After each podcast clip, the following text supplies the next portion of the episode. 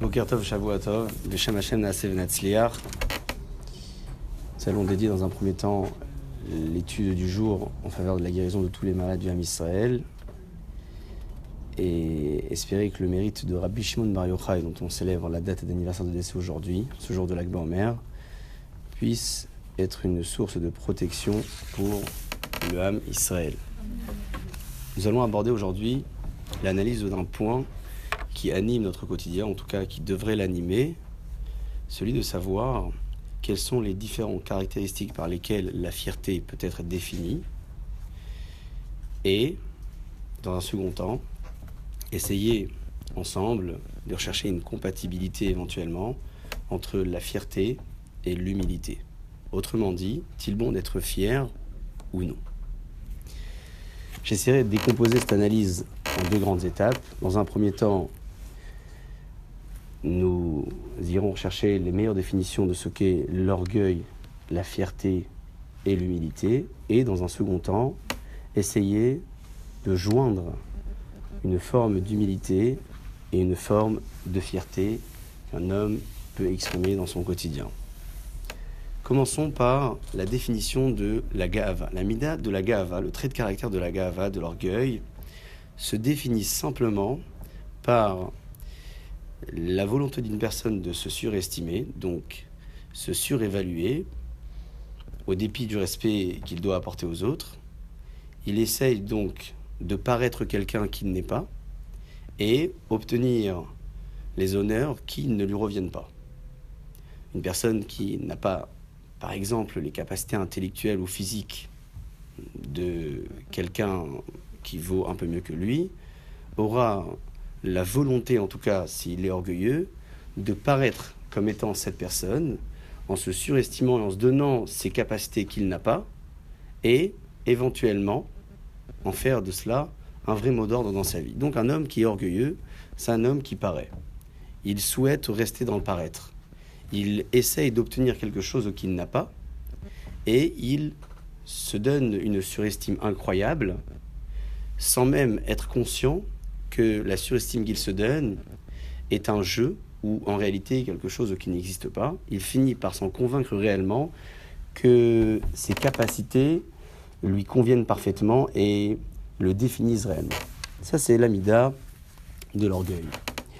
L'orgueil, ça peut être également une forme de fierté. Quelqu'un qui est fier, c'est une personne qui peut être orgueilleuse. Je suis fier de quelque chose, je m'attribue personnellement la réussite d'un projet, donc j'ai réussi, j'ai obtenu ce que je voulais, je suis fier de ce que je fais, j'éprouve par là une forme d'orgueil. On verra par la suite que l'orgueil et la fierté peuvent être dissociés l'un de l'autre. Peut-être que l'orgueil est totalement négative, alors que la fierté a une forme de positif pour l'évolution d'une personne. Donc, pour commencer, l'orgueil et la fierté, restons dans la traduction la plus simple que l'on puisse donner, l'orgueil et la fierté sont les définitions d'un homme qui se surestime, un homme qui essaye de paraître ce qu'il n'est pas, pour obtenir les honneurs qui ne lui reviennent pas. L'orgueil nous touche dans la vie de tous les jours, d'une manière ou d'une autre, quelle que soit la classe sociale, quelles que soient les capacités intellectuelles d'une personne ou physique ou mentale, il a toujours l'occasion d'exprimer une forme d'orgueil. C'est toujours relatif à quelque chose. C'est-à-dire que vous avez une personne orgueilleuse qui se sentira légèrement mieux que d'autres, alors que vis-à-vis d'un autre public se sentira inférieur. Donc c'est-à-dire qu'il y a toujours une relativité par rapport aux autres qui permettent à l'individu de se sentir orgueilleux. Il est nécessairement et forcément mieux que quelqu'un et moins bien qu'un autre. Donc vis-à-vis de la personne envers qui il aura le sentiment d'être meilleur, il pourra éprouver ce sentiment d'orgueil, et vis-à-vis de la personne envers qui il n'aura pas ces capacités supplémentaires qu'il aurait espéré avoir, eh bien, il aura l'occasion de sentir ce qu'on appelle autrement la, la forme d'humilité. La question, c'est de savoir laquelle des deux il va exprimer réellement L'orgueil ou l'humilité. Donc, dans la vie de tous les jours, on a toujours l'occasion d'exprimer une forme d'orgueil ou une forme d'humilité. Tout dépend envers qui et face à qui je me trouve Et tout dépend également laquelle de ces deux euh, formes, en tout cas lequel de ces deux traits de caractère, sera considéré comme mon motivateur premier et lequel des deux je vais exprimer réellement dans ma personnalité. L'amida de la Gava est définie par nos sages à différentes euh, références et différents endroits comme étant l'antithèse de la foi, c'est-à-dire que Hakadosh Baruch dirait à l'homme En anihu, en anivehu, moi et lui ne, ne pourrons pas habiter et cohabiter dans le même endroit, en parlant de la personne qui est orgueilleuse, c'est quelqu'un qui aura finalement plus de mal à accepter sur lui une forme de hiérarchie, c'est-à-dire une forme de responsabilité suprême à Kadosh Baruch puisque un homme orgueilleux s'attribue toutes les réussites, donc systématiquement, un homme qui est orgueilleux, une personne qui est orgueilleuse, aura plus de mal à accepter sur lui ce qu'on appelle le joug malchut de la crainte de Dieu. C'est d'ailleurs pour cette même raison que Hakadosh Baruch et lui ne peuvent pas cohabiter dans le même endroit si le terme de cohabitation convient. Ça, c'est l'amida de la gava. La fierté peut être euh, euh, définie euh, autrement avec des détails supplémentaires, puisque la fierté, c'est une forme d'orgueil, mais ça peut être également une forme d'orgueil bien précise. La fierté, je disais tout à l'heure, c'est un homme, une personne qui a de quoi être fier, il a réussi quelque chose, et au lieu d'attribuer cette réussite aux qualités que Hakadosh Bokhu lui aurait données, il se l'accorde de manière personnelle. Donc il est fier de ce qu'il fait. Il a des raisons pour. Peut-être que l'expression de la fierté lui serait permise. Le problème est que la manière dont il exprime est néfaste et contre la religion ou contre la foi. Ça veut dire qu'en réalité, à la différence de l'orgueil, la fierté peut avoir éventuellement une base ou une, une forme réelle d'orgueil qui serait permise. Nos sages nous démontreront par la suite, et c'est le travail du jour, que cette forme de fierté peut être exploitée dans un sens positif comme dans un sens négatif. À travers ces différentes définitions, nous verrons tout à l'heure comment rechercher une compatibilité en ce entre ce qu'est la fierté d'une part et l'humilité d'autre part. Une Mishnah dans Pirkei Avot relativement connue, la Mishnah nous dit Udela Mosif Yasef. Une personne qui n'ajoute pas Yasef pour différents commentaires, Yasef et la Mav, le terme que la Torah donne pour parler de la disparition d'un homme, d'une personne, donc il quittera ce monde, ou encore Yasef, il sera dans la régression. Quelqu'un qui n'est pas dans l'objectif d'évoluer, ou Dela Mosif, il ne rajoute pas, Yasef, il va systématiquement régresser.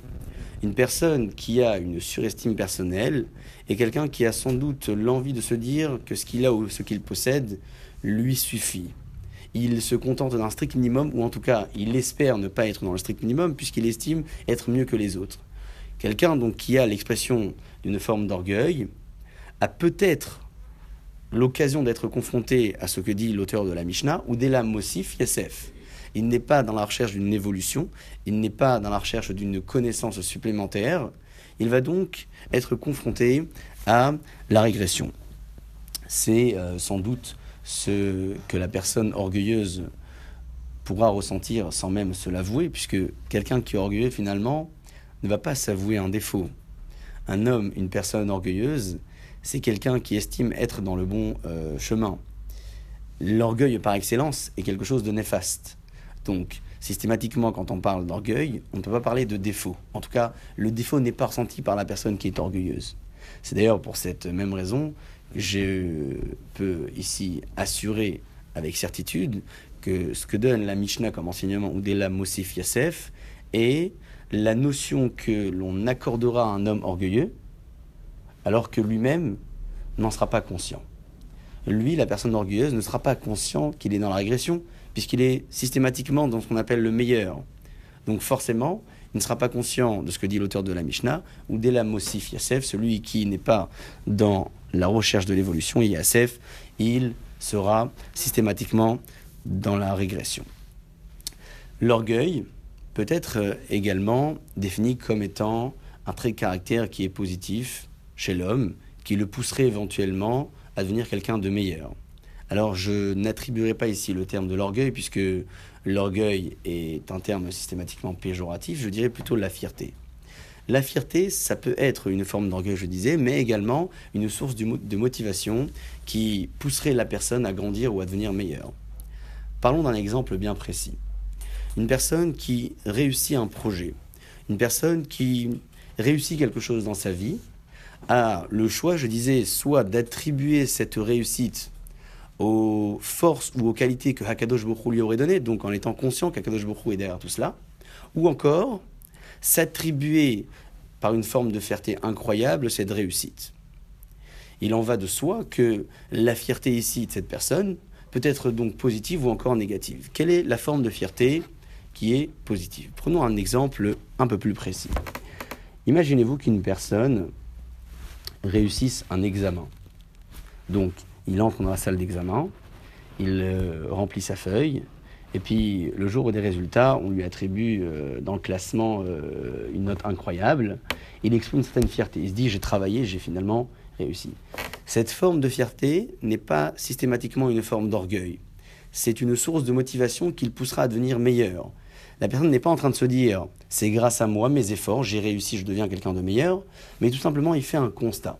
Le constat qu'il est en train de faire, c'est qu'il traverse actuellement une période de réussite. À qui l'a-t-il attribué? Tout dépendra de ses convictions, à Akadosh Borou ou peut-être à lui-même.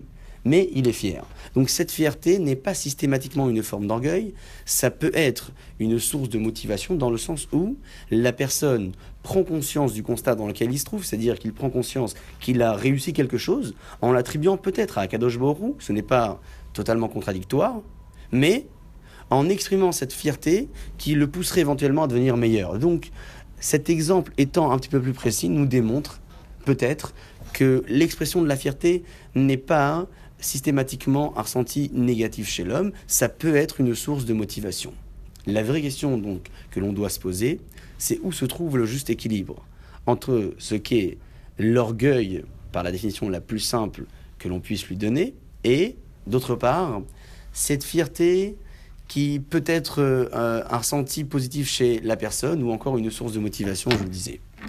Où se trouve donc le juste équilibre Différents traits de caractère chez chacun et chacune d'entre nous peuvent être exploités dans le bon sens comme dans le mauvais.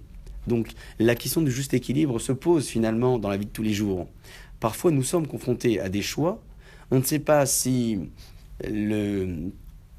la trajectoire ou le chemin que l'on va aborder est, bon ou encore mauvais. Parfois, on se pose la question est-ce que le caractère que l'on a est bon ou encore mauvais? Alors finalement, on se dit comment est-ce possible que Hakadosh Baruch ait donné à l'homme différentes facultés qui ne soient pas classées dans le bon comme dans le mauvais? On a l'impression parfois que ces différentes facultés dont il est question aujourd'hui peuvent être soit dans le bon comme dans le mauvais. Comment est-ce possible donc que l'homme, que l'individu puisse trouver le juste équilibre dans ce trait de caractère qui est si incroyable et en même temps si néfaste, qui est une forme d'orgueil ou une forme de fierté? Une personne qui est orgueilleuse est quelqu'un qui sera systématiquement à la recherche du défaut de l'autre. Puisque consciemment, un homme ne peut pas se dire être meilleur que l'autre alors qu'il le voit et réellement, il le ressent réellement, il sait parfaitement qu'il est inférieur à l'autre. Comment donc a-t-il la possibilité de se sentir orgueilleux en attribuant des défauts à l'autre qui, n'existent pas réellement? Donc, il aura l'occasion systématiquement de rencontrer d'autres personnes dans sa vie qui seront bien meilleures que lui, mais sans aucune recherche euh, fondamentale et, forte, il se permettra d'attribuer à toutes ces personnes un défaut qu'elles n'ont pas en réalité. C'est relativement simple d'attribuer des défauts aux autres. Ce qui est plus difficile en revanche, c'est de leur attribuer des qualités. Donc la personne qui est orgueilleuse, étant normalement constituée, sait parfaitement qu'il est largement inférieur que certaines personnes. Pour se sentir orgueilleuse et se permettre d'avoir ce ressenti-là, d'être meilleur, il va donc euh, étiqueter des défauts aux autres, des défauts qui n'existent pas, et systématiquement, à travers ces défauts, montrer à tous ceux qui l'entourent qu'il est largement meilleur. Vous avez certainement déjà entendu cet exemple de ces deux trajectoires par lesquelles une personne peut évoluer dans sa vie, en tout cas se sentir meilleur, soit s'élever par lui-même, donc de grandir par ses propres qualités, ou encore en écrasant les autres, et systématiquement, euh, en écrasant les autres, il viendra légèrement plus élevé. Donc il y a deux trajectoires possibles pour se sentir meilleur ou encore pour évoluer ou se donner comme critère euh, d'évolution en se sentant un petit peu mieux que les autres. Ça veut dire que en réalité, la personne qui est orgueilleuse sera sans cesse à la recherche du défaut de l'autre. Il aura sans cesse l'occasion et l'envie d'étiqueter les défauts aux autres. Rami nous disent bemumo possède. Toute personne qui attribue un défaut à l'autre, C'est par son défaut qu'il critique les autres. Un exemple assez simple euh, une personne qui porte des lunettes avec des verres qui sont sales. Il aura euh, sans cesse, malheureusement, l'impression que ce qui se va autour de lui n'est pas propre. Bah, ses propres verres sont sales. Donc systématiquement, il dira cet objet est sale, cette table est sale, cette chaise également, etc. etc. Alors qu'en réalité, le défaut vient de lui-même, puisque en nettoyant ses verres, il pourra avoir une vision totalement différente et bien plus nette de ce qui se passe autour de lui.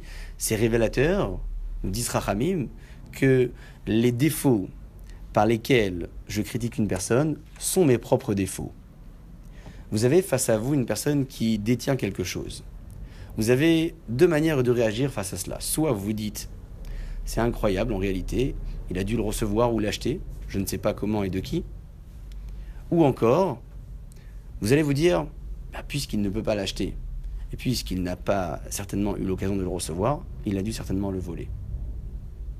Donc, première catégorie de personnes qui se dit, c'est incroyable certes, mais il l'a reçu de quelque part où il l'a acheté. Deuxième catégorie de personnes, puisque selon mes propres sources, il n'a pas pu l'acheter ou le recevoir de quelqu'un, alors j'estime que cette personne l'a volé. Quelle est la différence entre ces deux catégories de personnes? Eh bien, la première personne est quelqu'un qui s'est déjà convaincu par lui-même que le vol est extrêmement mauvais et néfaste. Donc, étant convaincu que le vol est mauvais, il ne peut se permettre d'attribuer ce défaut à d'autres. La deuxième catégorie de personnes, en revanche, est une personne qui n'est pas convaincue que le vol est mauvais, ou en tout cas pas assez convaincu. Il peut donc se permettre d'étiqueter ce défaut à d'autres. C'est donc à travers cette idée que l'on peut distinguer les deux catégories de personnes comme étant la première convaincue de l'interdiction en elle-même et l'autre pas assez. C'est exactement la fonction que peut avoir une personne orgueilleuse ne pas être convaincu de la gravité de tel ou de tel défaut. N'étant pas convaincu, il peut se permettre de l'étiqueter à d'autres personnes et, en réalité, en donnant ce défaut à d'autres, il se permettra de se sentir meilleur. Alors Dessler dit qu'en réalité, la perception de la vérité se trouve au fin fond de chacun et chacune d'entre nous. On a beau avoir différentes manières de se justifier quand on commet une erreur, au fin fond, au fin fond de nous, c'est-à-dire dans le cœur, au plus profond de notre cœur, se trouve la perception de la vérité. Nous savons, nous savons réellement où se trouve la notion véridique ou la notion de la vérité absolue. Quelqu'un qui commet une erreur dans sa vie, il aura du mal à se l'avouer. Oui, c'est vrai, c'était grave, mais j'ai quand même transgressé. La première et la plus classique des justifications, c'est de se dire, bon, c'est peut-être grave, mais il y a bien plus grave que cela. Ou encore, hier j'étais bien, aujourd'hui je peux me permettre d'être un peu moins bien.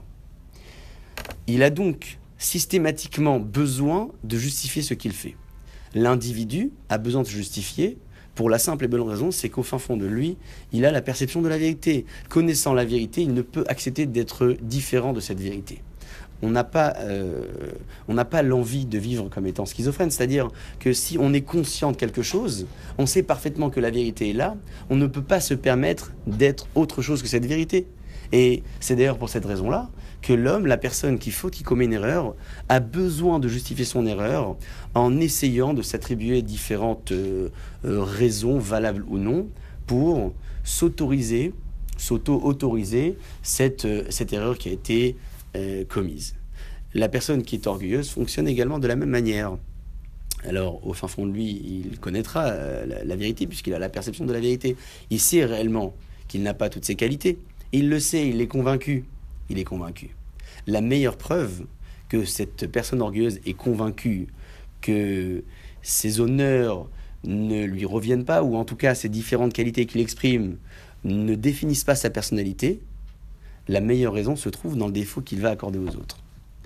En attribuant ou en étiquetant un défaut à d'autres, il démontre finalement être dans la recherche de ce qu'on appelait tout à l'heure la seconde catégorie de l'évolution, c'est-à-dire de rabaisser les autres pour se sentir plus élevé.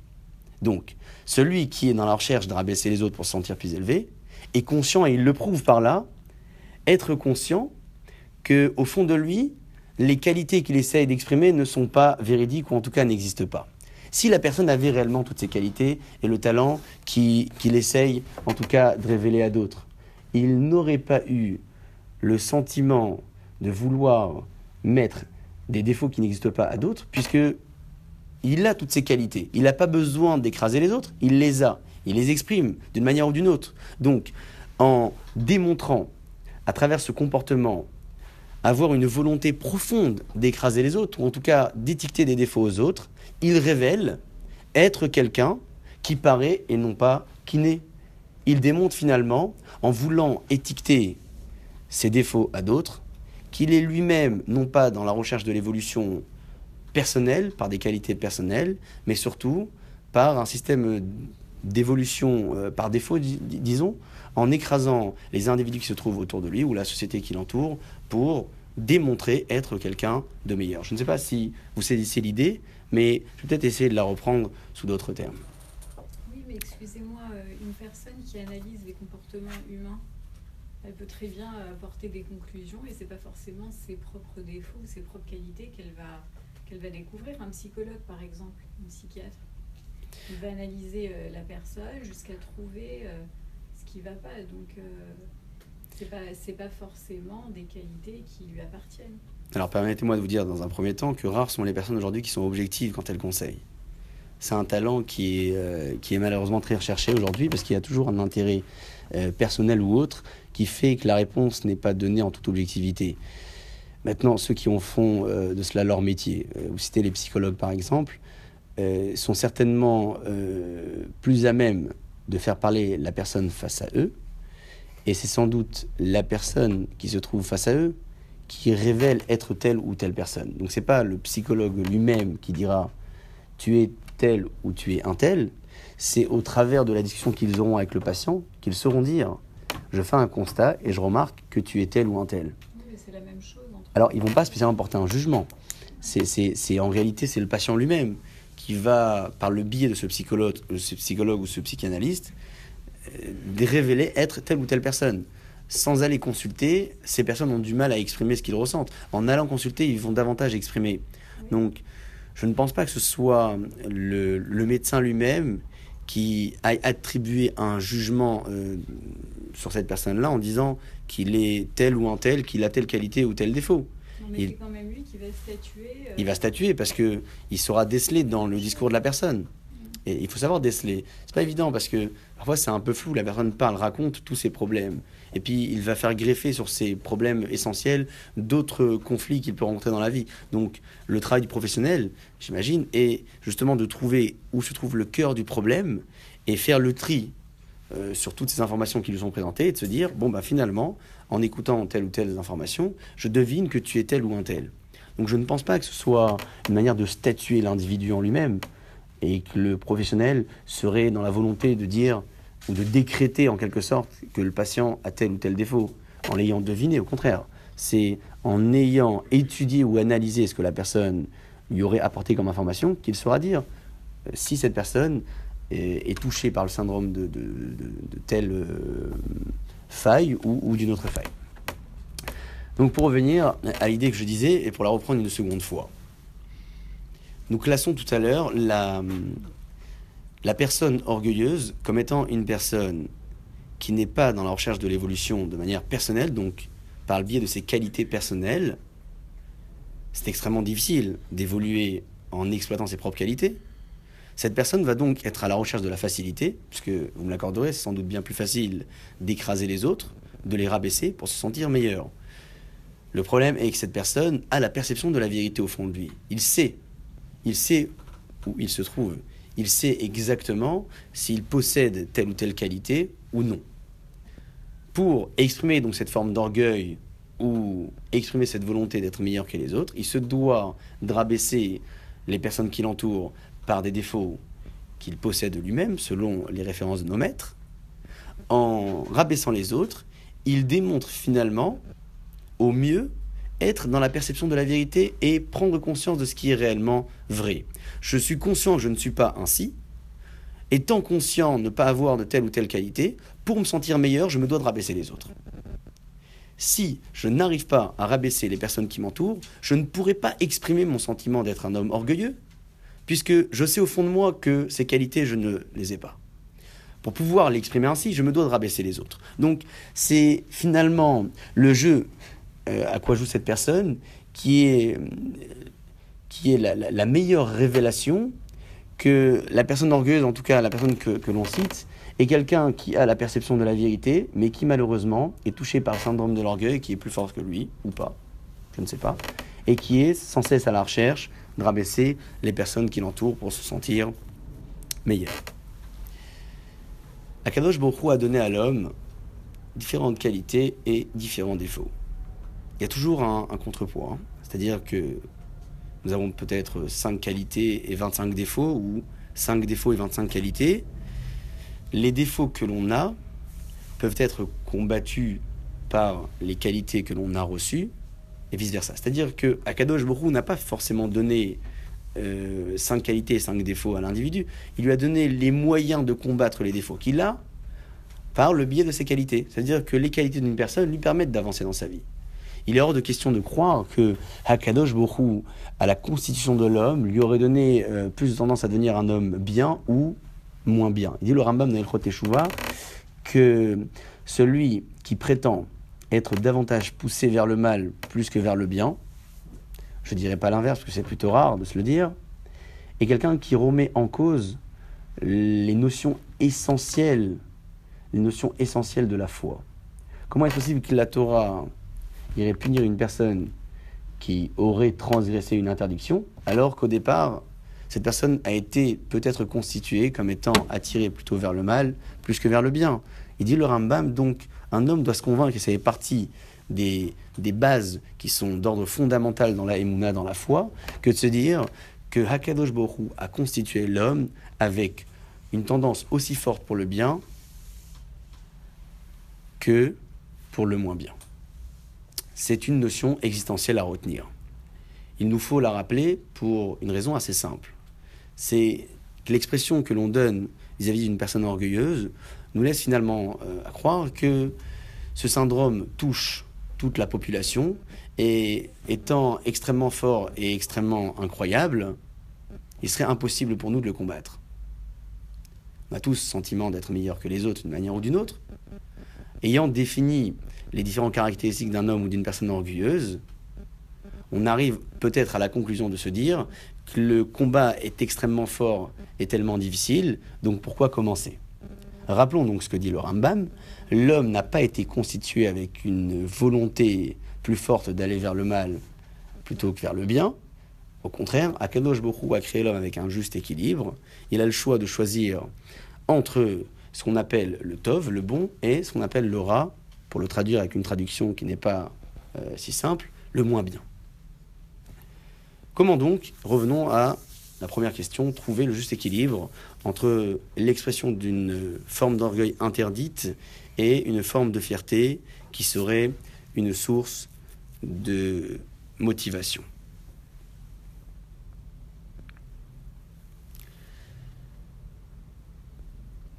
Vous avez aujourd'hui l'occasion, dans la plupart des sidurim qui sont proposés, de trouver la Y Aramban, Yiret Aramban, je reviens un petit peu sur les faits, un texte que l'on va étudier ensemble, qui a été rédigé par le Ramban pour revenir un petit peu sur les faits et sur la vie de cet homme qui était Rabbi, Rabbi Moshe ben Rabbi, Nachman, ben Rabbi Nachman, qui a donc écrit cette lettre à son fils après avoir été expulsé d'Espagne.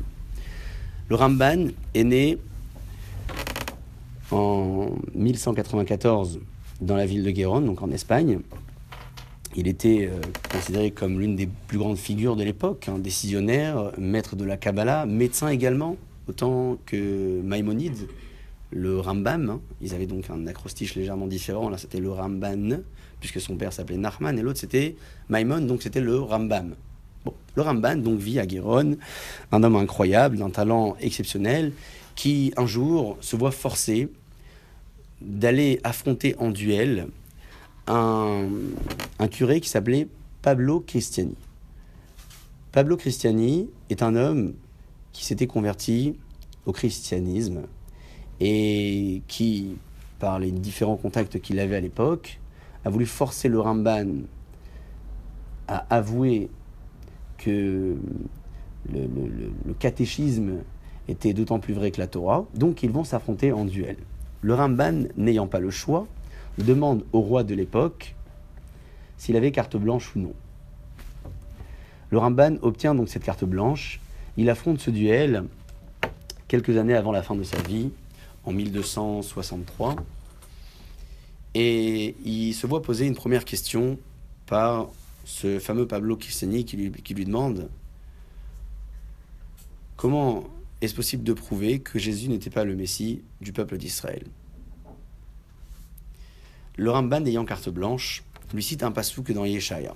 Yeshaya est l'un des plus grands prophètes de l'histoire et il cite le passouk suivant qui lui a été accordé par une forme de prophétie et qui convient au temps messianique. Je cite charvotam le itim, vachanitotam les mazmerot. Je traduis Ceux-ci, alors, feront de leurs glaives, forgeront des socs de charrues, et de leurs lances des serpettes. Un peuple ne tirera plus l'épée contre un autre, et on n'apprendra plus l'art des combats. Il dit Yeshaya qu'au moment où le Messie se dévoilera, il n'y aura plus de combat sur terre, les peuples ne s'affronteront plus, et le constat étant fait que les peuples ne seront plus en mesure de s'affronter, on pourra se dire le Messie est là. Il demande le Ramban donc au roi, est-ce que vous êtes prêt à détruire votre armée, détruire vos chars de combat, vos épées, vos lance-pierres ou non Le roi ayant refusé par évidence, accorde finalement au Ramban la victoire de ce duel. Le Ramban, donc ayant gagné ce duel, veut forcer Pablo Cristiani à avouer son erreur, chose qu'il ne fera pas puisqu'il critiquera le Talmud et les livres du Ramban. Il exigera à ce que les livres du Ramban soient brûlés et le Ramban, suite à cela, a été forcé donc à quitter l'Espagne en 1263. Il va en terre d'Israël et il va s'installer là-bas dans la vieille ville monter un Beta Midrash qui est euh, qui est toujours euh, euh, aujourd'hui emplacé à cet endroit-là. Donc pour ceux qui ont visité un petit peu la vieille ville, il y a un très très grand Beta Knesset qui s'appelle le Beta Knesset du Ramban. Et il va résider là-bas encore quelques années avant de décéder en l'an 1270. Le Ramban, étant expulsé d'Espagne, quelques années avant la fin de sa vie, échange avec son fils. Et au cours de ces échanges, il lui écrit ce qu'on a reconnu comme étant aujourd'hui la Igeret à Ramban, la lettre du Ramban, que j'essaierai d'étudier avec vous en quelques étapes pour éventuellement trouver la réponse à nos différentes questions, notamment sur la recherche du juste équilibre entre ce qu'est l'orgueil négatif d'une part et une forme de fierté positive d'autre part. Il dit le Ramban, je lis. Shema beni musar avicha valtitosh Torah timecha. Shema Beni Moussar Avicha, mon fils, écoute la moralité de ton père, ne te détourne pas de la Torah de ta mère. Je vais essayer d'aller assez vite pour récupérer le maximum d'informations. Le texte est un petit peu long. Habitue-toi à parler toujours avec euh, sérénité. Les choladam ou prolètes, à tout homme et à chaque moment. Ou minakas, et au travers de ce comportement, tu seras épargné de la colère. Chez Midara Adam, qui est en réalité un trait de caractère mauvais qui entraîne les hommes à fauter. Et ainsi nos maîtres l'enseignent. Celui qui se met en colère sera touché par la punition du Guinam sans le citer.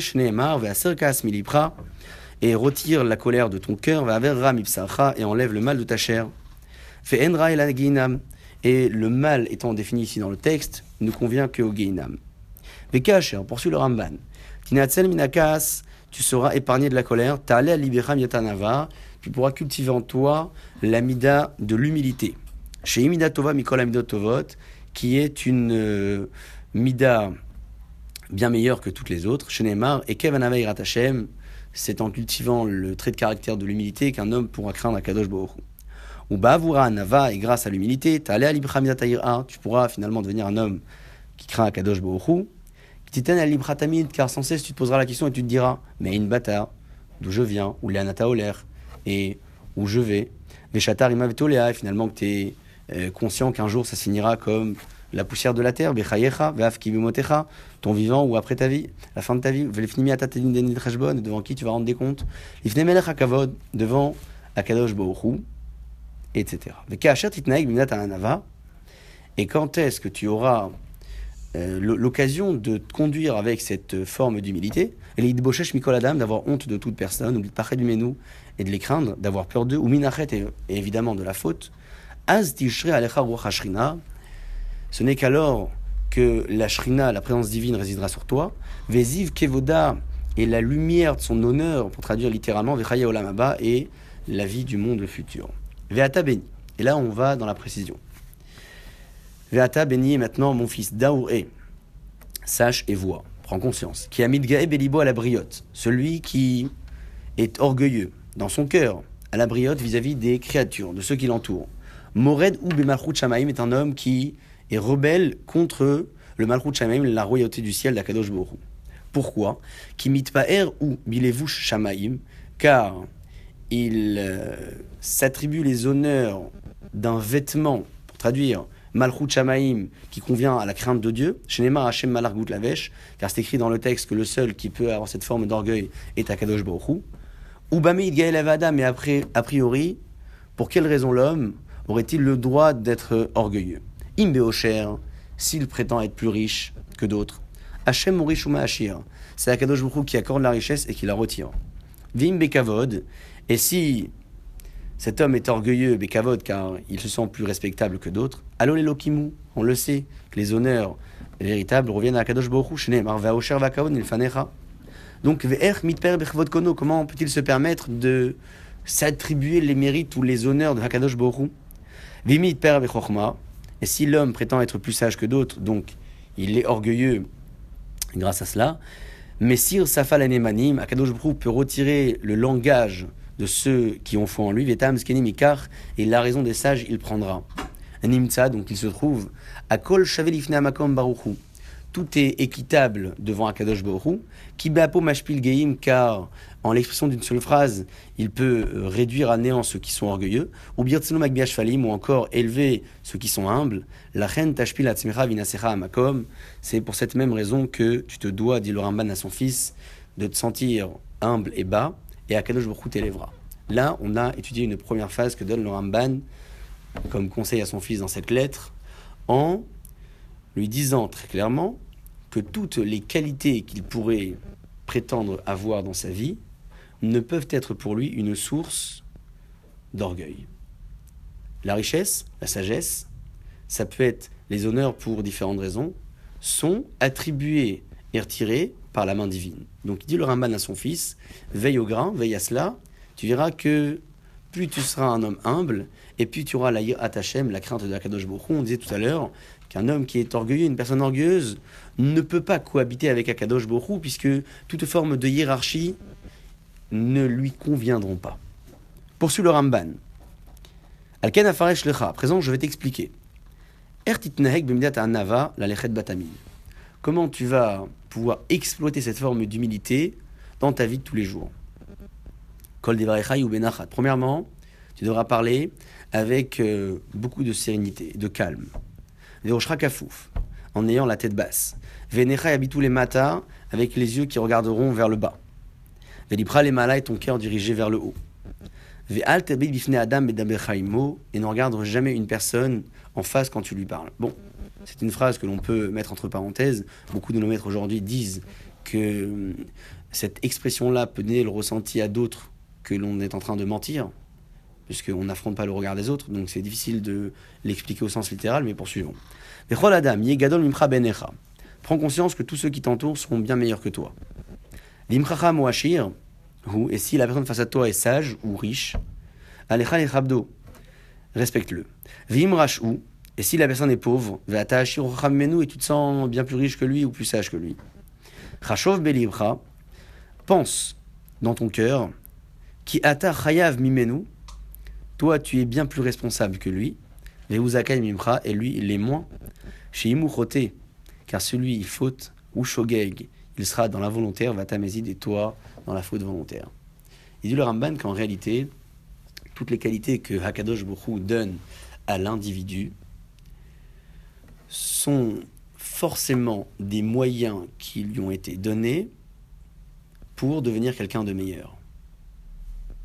Toutes les qualités qu'Akadosh Bokhu nous donne doivent être pour nous des moyens ou des systèmes plus intermédiaires pour évoluer, pour grandir.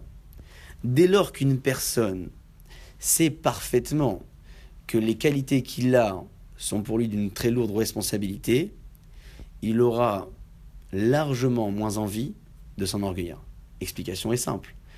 Puisque je prends conscience finalement de la place que j'occupe et de la fonction que j'ai. Je me dis que les qualités qui m'ont été données sont des qualités extrêmement fortes et même incroyables. Mais attention, j'ai une responsabilité puisque on m'attend un jour ou un autre et je devrais rendre des comptes. Donc, les moindres fautes que j'aurai l'occasion de commettre tout au long de ma vie se retourneront contre moi.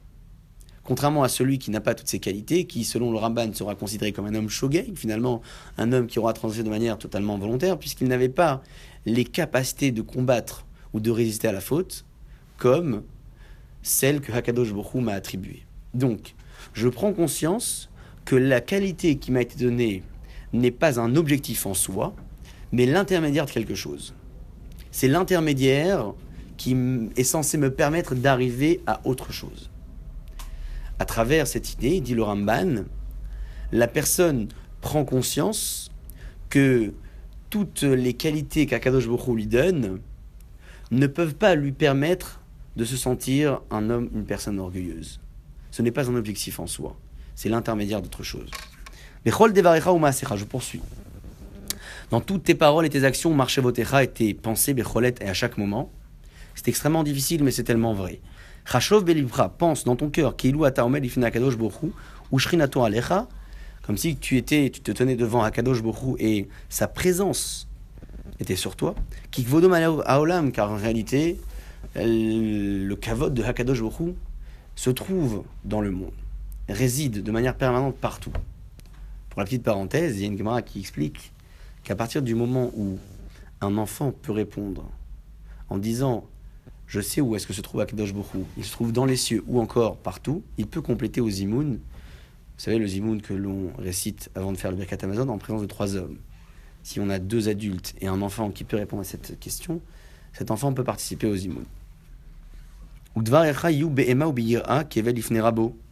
Les paroles que tu auras doivent être exprimées avec beaucoup de crainte et de peur, comme un serviteur qui parle à son maître.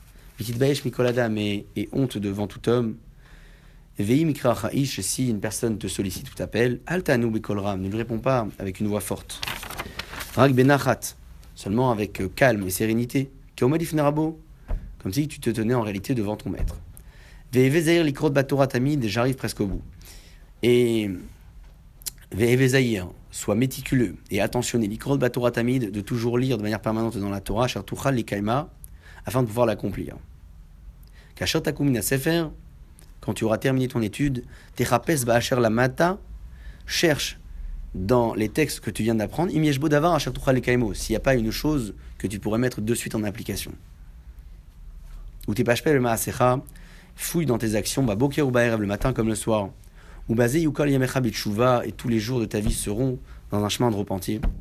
Ve'aser Kol Olam Ilipra Betatfila, quand tu pries, déconnecte-toi du monde qui t'entoure. Ve'achen Lipra Lifnea Makom Baruchu, et je tiens à terminer jusqu'au bout les phrases, puisque la promesse par laquelle conclut le Ramban cette lettre est incroyable. Prépare ton cœur devant Akadosh Borou et Taher purifie tes pensées. Kodem Réfléchis à deux fois, ou même plus que cela, avant d'exprimer une parole. Et ainsi tu te comporteras tous les jours de ta vie qui sont parfois hevel, faits de futilité. Mais chol davar davar dans chacune des choses ou des situations que tu vas rencontrer, et et grâce à cela tu ne fauteras pas. Ou basé, tes chemins, tes actions, tes pensées seront toujours bonnes. Tu la zakat, ta prière sera pure. Ou bara ou nekiya est propre de toute mauvaise pensée. ou mechouvenet et attentionné, ou mikoubelet et exaucé l'ifne amakom baruchu, sheneemar, tachin libam, takshiv oznecha. Le pasuk nous dit que celui qui prépare son cœur avant d'exprimer cette fille-là aura plus de chances d'être exaucé. Voilà le texte que donne le Ramban à son fils. Et il conclut par une promesse incroyable, et ça vaut le coup réellement de la diffuser. Tikra ha'igeret azot, pas machat beshavua. Lis cette lettre une fois par semaine. Et l'otifrot et pas moi. Les kaima, afin de l'accomplir, velalechet batamid, achar hashemid barar, et afin de suivre ses conseils pour servir Hakadosh Borou, les man tatziliar bechol derachecha, afin que tu puisses réussir dans tous tes chemins, tes trajectoires,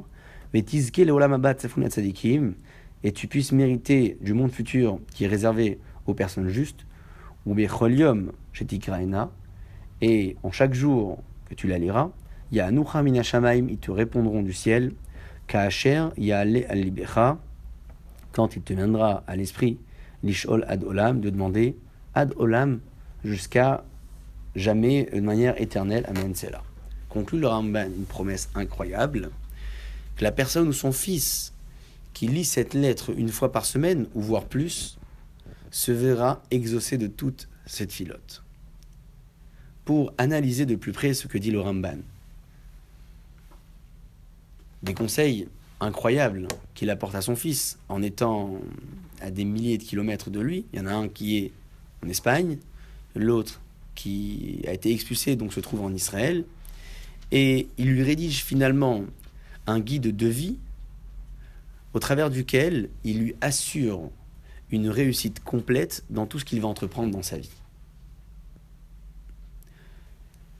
Au cœur de cette lettre, vous l'avez certainement remarqué, disait le Ramban, prends conscience que toutes les qualités ou les facultés que Dieu t'a données t'ont été accordées pour un but bien précis, en prenant conscience de l'objectif qui est qui doit être le tien au moment d'exploiter cette, qualité, tu seras moins orgueilleux, forcément plus humble, et qui dit plus humble, dit plus craintif ou à la recherche de la crainte d'Akadosh Baruch cette, cette expression que donne le Ramban comme étant un conseil, je disais, incroyable, qui est censé permettre à l'individu, et j'aime bien revenir sur le fait, puisque je trouve, je trouve cette notion ou ce conseil extrêmement fort, est censé garantir la réussite à toutes les personnes qui l'exploitent, nous démontre finalement qu'il n'est pas interdit de prendre conscience des qualités que l'on a.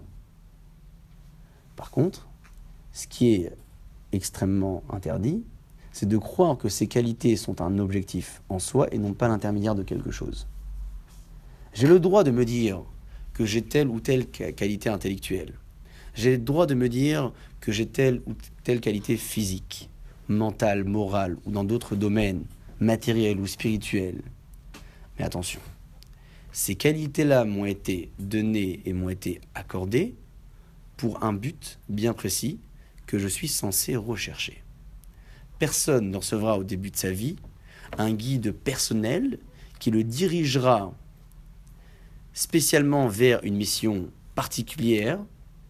En revanche, Akadosh Borou donne à chacun et chacune d'entre nous la perception de la vérité, et au travers de la perception de la vérité que l'on a tous, on sera en mesure de rechercher quel est l'objectif à atteindre en exploitant les qualités que Hakadosh Borou nous aurait données. Donc j'ai le droit de prendre conscience. Mais attention, c'est l'intermédiaire de quelque chose et non pas un objectif en soi.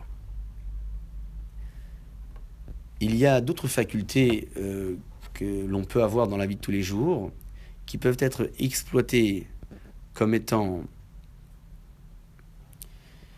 révélatrices peut-être de quelque chose de meilleur. Donc j'exploite une qualité et je démontre à travers cette qualité-là que je suis à la recherche de quelque chose de meilleur ou pas. Quand je parle de qualité, c'est pas forcément qualité, ça peut être un trait de caractère. Une personne qui est charitable, prenons cet exemple. Quelqu'un qui est charitable, qui est euh, sans cesse euh, dans, cette volonté-là d'aider euh, d'autres personnes. Alors ça peut être en donnant de l'argent ou en donnant de son temps. Il aura deux trajectoires possibles, si on peut les appeler ainsi, pour venir en aide aux autres personnes en exprimant une volonté très forte d'être reconnu comme étant charitable. Vous avez la première personne qui va donner de son temps et donner de son argent. Et en donnant de son temps, en donnant de son argent, il sera sans cesse à la recherche des différents moyens qui lui permettront de rester euh, totalement dissimulé. C'est-à-dire que il va donner de son temps et de son argent, mais il va jamais se mettre en avant. Il va toujours être à la recherche de l'anonymat, par exemple. Il donne de son temps, il donne de son argent, mais il n'a pas envie de se sentir honoré ou exposé euh, au devant de la scène. La deuxième catégorie de personnes est celui qui va donner autant de son temps que de son argent, mais avec une volonté extrêmement forte d'être remercié ou d'être honoré, ou encore d'être exposé en avant grâce au temps ou à l'argent qu'il a pu donner pour aider des personnes en difficulté. J'ai choisi deux catégories qui vont finalement d'un extrême à un autre. On espère être tous au moins dans ce juste milieu, mais pour mieux comprendre l'analyse, il nous faut traiter les cas les plus extrêmes. Comment déceler finalement la différence entre ces deux personnes et où se trouve le point qui les distingue? La première, celui qui donne de son temps et qui donne son argent. Non pas que dans la volonté d'aider d'autres personnes, mais surtout dans avec cette volonté d'être honoré ou d'être glorifié, et quelqu'un qui a sans doute euh, perçu les qualités d'homme charitable qu'il a comme étant un objectif en soi. C'est un objectif, je l'ai atteint, j'ai donné, j'ai donné pour donner, donc dès lors que cette personne a le ressenti d'avoir donné, il peut se permettre ou il peut se permettre de recevoir les honneurs ou les gloires, et donc il s'interdit pas d'exprimer une volonté incroyable d'être exposé en avant de la scène. C'est vrai, j'ai donné de l'argent, j'ai donné de mon temps, et c'est un objectif en soi, et l'objectif, je l'ai atteint. Donc, à partir de là, je me permets un tas de choses. La deuxième personne, en revanche, est une personne qui aura sans doute compris que cette qualité-là de bienfaiteur qu'il peut avoir, ou qui s'est développée en lui, ou qu'il l'a développée, n'est pas un objectif en soi, mais l'intermédiaire de quelque chose. L'intermédiaire de quoi plus précisément? J'ai face à moi quelqu'un en difficulté. Mon objectif finalement, c'est d'entraîner chez lui un bien-être profond, incroyable. Donc je donne de mon temps, je donne de mon argent pour que cette personne face à moi qui était auparavant en difficulté ne le soit plus à l'heure actuelle. Donc en réalité, le bienfait que je vais lui apporter, est l'intermédiaire du bien-être que je vais lui accorder par la suite. Moi, les honneurs, la gloire, je m'en contrefiche finalement. C'est pas ça l'objectif. L'objectif, c'était la personne face à moi. Donc, je lui ai donné quelque chose. J'ai remarqué finalement que le bienfait que je lui ai accordé lui a donné un, bien, un bien-être incroyable. Je sens avoir atteint l'objectif qui m'a été exigé. Étant donc conscient que l'objectif n'était pas spécialement de donner, mais surtout de fournir à l'autre ce qui était nécessaire, je ne vais pas m'autoriser d'être exposé en avant ou de demander les honneurs ou la gloire que d'autres pourraient prétendre recevoir à ma place. On a donc deux catégories de personnes. La première qui a pris cette faculté de bienfaiteur comme étant un objectif en soi qui a été atteint et au travers duquel il se permet un tas de choses qu'il aurait pu éviter, qui sont néfastes certainement. Et la deuxième personne qui prend cette qualité de bienfaiteur ou encore bienfaitrice comme étant l'intermédiaire d'autre chose, étant conscient que c'est simplement l'intermédiaire d'autre chose, il va s'interdire d'en tirer une gloire personnelle. L'idée que le Ramban développait en réalité se trouve justement dans cette prise de conscience. Je prends conscience d'avoir une qualité particulière ou une faculté incroyable mais je sais également que cette qualité-là n'est pas un objectif en soi. Je l'ai, donc comme je l'ai cultivé en moi, j'ai atteint l'acmé, j'ai atteint le summum des qualités que j'aurais pu espérer avoir, donc je m'autorise un tas de choses. Contraire, dit le Ramban, je prends conscience, oui, de la qualité ou de la faculté que j'ai, mais tout en veillant à garder cette qualité-là comme l'intermédiaire d'une mission que je dois remplir et non pas comme un objectif qui a déjà été Attends. Vous pourrez le remarquer. dans les faits et gestes d'une personne qui est bienfaitrice. Si la personne exprime une volonté incroyable, que son cadeau soit connu et su par tous, je donne quelque chose. Je trouve ça incroyable de donner. Mais j'aimerais quand même que tout le monde le sache, que mon cadeau vaut tant et tant, ou encore que j'ai fait tant et tant d'efforts pour pouvoir l'acheter et le donner. Donc, j'essaye d'attendre que tous les regards soient dirigés vers moi au moment où je donne. Alors, j'aurais certainement donné et peut-être entraîné chez l'autre un bien-être. Peut-être. Mais l'objectif en soi de l'acte que je viens de faire n'était pas spécialement dirigé vers l'autre, mais dirigé vers moi. Il dit Rav Dessler que chacun et chacune d'entre nous a été doté de ce que l'on appelle la force du donneur ou du receveur. Nous, sommes tous donateurs ou encore receveurs d'une manière ou d'une autre dans la vie. Parfois, nous avons l'occasion de donner ou encore parfois l'occasion de recevoir. La vraie question, dira Dessler, c'est de savoir est-ce que l'on donne plus que ce que l'on reçoit ou encore est-ce que l'on reçoit plus que ce que l'on donne? Ça veut dire qu'en réalité, on est tous, tous touchés par ces deux qualités, ou encore, je dirais pas spécialement qualité, parce que être quelqu'un de receveur n'est pas quelque chose de bon. Il disait Shlomo Ameler dans les proverbes de Michelet, sonnez matanot celui qui est le cadeau vivra davantage, puisqu'il ne sera pas sans cesse euh, avec le ressenti de, de, de, devoir quelque chose à l'autre. Il m'a donné un cadeau, donc je me dois de lui offrir également. Sonnez matanot donc disait Shlomo Ameler tu détestes le cadeau, tu vivras davantage. Mais enfin, donc disons que ce n'est pas spécialement une faculté ou une qualité en soi, mais l'un de nos traits de caractère, d'être donneur ou encore receveur. Et la vraie question, c'est de savoir où est-ce que l'on se situe plus précisément. Si nous avions deux listes à remplir, est-ce que notre nom figurait dans la liste des donneurs ou des receveurs? Ce qui est mis en avant, c'est ce qui se ressent ou se remarque le plus. La personne qui donne non pas en prenant conscience que le bienfait qu'il est en train de faire ou de réaliser est l'intermédiaire d'autre chose, donc c'est l'intermédiaire du bien-être que je veux entraîner à l'autre, celui qui ne prend pas conscience de cela, c'est quelqu'un qui donne en étant finalement plutôt receveur que donneur, puisque ce qu'il attend de son acte, c'est quoi? C'est l'honneur ou la gloire. Bon, pour avoir l'honneur et la gloire, il, il faudrait quand même qu'il donne, donc il va donner ce cadeau mais n'ayant pas pris conscience que le bienfait en lui-même est simplement l'intermédiaire d'un objectif à atteindre, mais au contraire un objectif en soi, il démontre réellement que l'acte euh, ou la donation qu'il est en train de faire n'est pas inscrite dans la liste de donneurs, mais plutôt dans la liste du receveur. Puisque ce qu'il attend de cet acte, c'est plutôt de recevoir et non pas simplement de donner.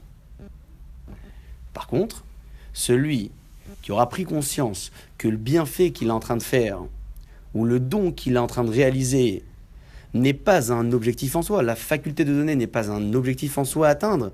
C'est l'intermédiaire d'autre chose. C'est-à-dire que je dois remplir une mission, celle d'aider une personne en difficulté.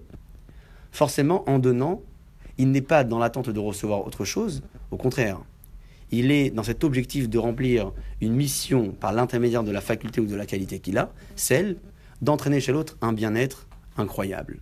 Donc il peut prétendre être inscrit dans la liste des personnes qui donnent et non pas dans la liste des personnes qui reçoivent. Une fois que toutes ces idées ont été abordées,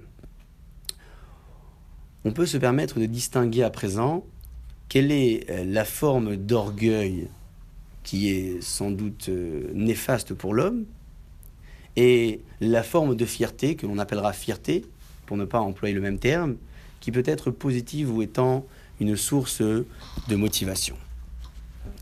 Une personne qui est orgueilleuse, c'est quelqu'un qui prend toutes ses facultés ou les qualités que Dieu lui a accordées comme étant des objectifs en soi. Je me sens bien meilleur que les autres puisque je prétends avoir de telle ou telle qualité. Je dis bien prétend puisque il les met pas en exercice pour la bonne cause, donc finalement, il ne peut pas prétendre les avoir, il ne les a pas. Quelqu'un qui se sent euh, bienfaiteur, mais il n'accorde aucun bienfait à personne, il ne peut pas prétendre être un homme bienfaiteur. C'est clair. Donc, Cette première personne qui est orgueilleuse, c'est quelqu'un qui prétend être ce qu'il n'est pas. Il prétend avoir de telles ou telles qualités alors qu'il ne les a pas. Ça ne veut pas dire forcément qu'il ne les a pas. Ça veut dire qu'il ne les met pas en exercice comme il le faudrait. Il ne va pas les exploiter comme Akadosh Borou l'aurait souhaité. Au contraire, il les exploite comme étant l'objectif de quelque chose. Donc il se dit, euh, je me reconnais comme étant quelqu'un de bienfaiteur ou bienfaitrice. J'ai atteint l'objectif en soi. Bon, j'ai donné, c'est vrai, mais je suis dans l'attente de recevoir. Et donc il attire tout ce qu'il fait vers lui. Le fait de vouloir attirer vers lui toutes les actions et les faits qu'il réalise démontre qu'il est dans ce comportement de celui qui se surestime. Pourquoi se surestime? Parce que tout doit être dirigé vers lui. Il est sans cesse à la recherche de diriger ce qu'il fait vers lui et non pas vers les autres. Ça, c'est quelqu'un d'orgueilleux. Une personne qui est fière, pour employer un terme différent, c'est celui qui a pris conscience, qui a pris conscience être doté de certaines qualités. Cette prise de conscience est extrêmement nécessaire et en même temps très forte, puisque en prenant conscience de la qualité qu'il a, et non pas simplement en tant que tel, mais en tant qu'intermédiaire d'autre chose, non seulement il va mettre cette qualité en exercice, mais pour la bonne cause, et au travers de cette prise de conscience, il ne sera jamais orgueilleux, puisque il saura à présent que la qualité qu'Akadosh Bokhu lui a donnée n'était pas un simple objectif à atteindre, j'ai cette qualité, je m'arrête. Au contraire, cette qualité doit me permettre d'évoluer ou de devenir meilleur et donc d'être sans cesse dirigé vers l'autre. Je vais aider d'autres personnes. Je suis à la recherche du bien-être des autres. Et dès lors qu'une personne a son regard toujours dirigé vers le bien-être de l'autre, il ne peut pas se ressentir comme étant une personne orgueilleuse. Donc, pour répondre à la première question, est-ce que la fierté et l'humilité sont deux traits de caractère opposés? Non. Il est fort possible qu'une personne exprime un sentiment de fierté en prenant conscience de toutes les qualités que Hakadosh lui a données comme étant le moyen d'atteindre autre chose, tout en étant perçu comme une personne qui est humble, un ave, tel que le Ramban nous l'a décrit dans cet texte. Baruch Adonai Amen, Amen.